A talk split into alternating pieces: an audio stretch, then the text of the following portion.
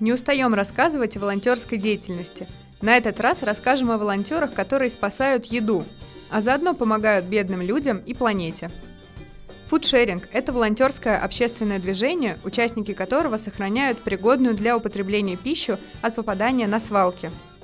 Механика такая.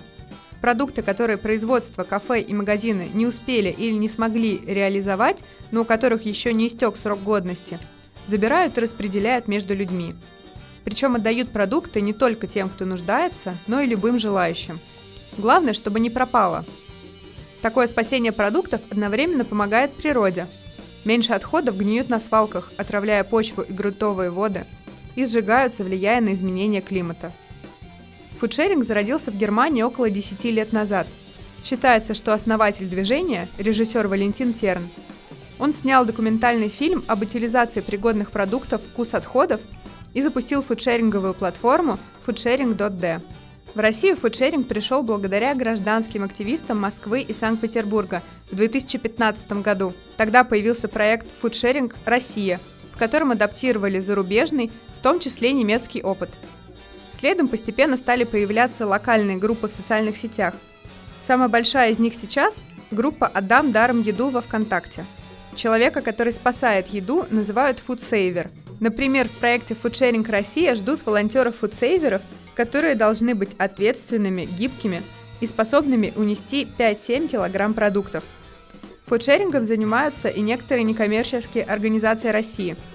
Например, фонд продовольствия «Русь», который работает по принципу банка еды. Банк еды – это благотворительная организация, которая жертвует продукты, а она отправляет их нуждающимся людям.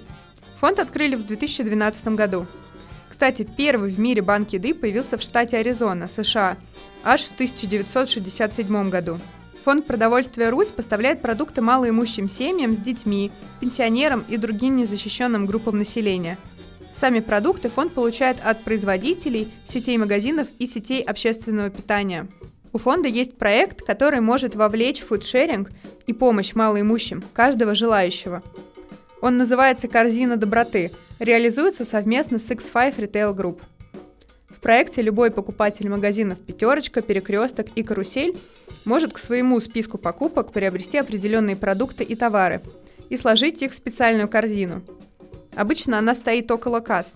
Собранное забирают волонтеры фонда и складывают из него продуктовые наборы, которые направляются тем, кто в них нуждается. В продуктовый набор обычно входят макароны, крупы, ультрапастеризованное молоко, растительное масло, консервы, чай, сахар – сухофрукты и сладости, например, печенье или пряники. С 2015 года корзину доброты можно наполнить онлайн на специальном сайте. Там есть шесть определенных наборов разной ценовой категории, которые можно оплатить в пользу другого человека или семьи. Кроме того, там есть два набора для помощи бездомным животным, которые живут в приютах. Собакам и кошкам можно купить корм. Все. Этот выпуск создан с использованием средств гранта победителя конкурса по приглашению Школа филантропии, благотворительной программы «Эффективная филантропия» благотворительного фонда Владимира Потанина.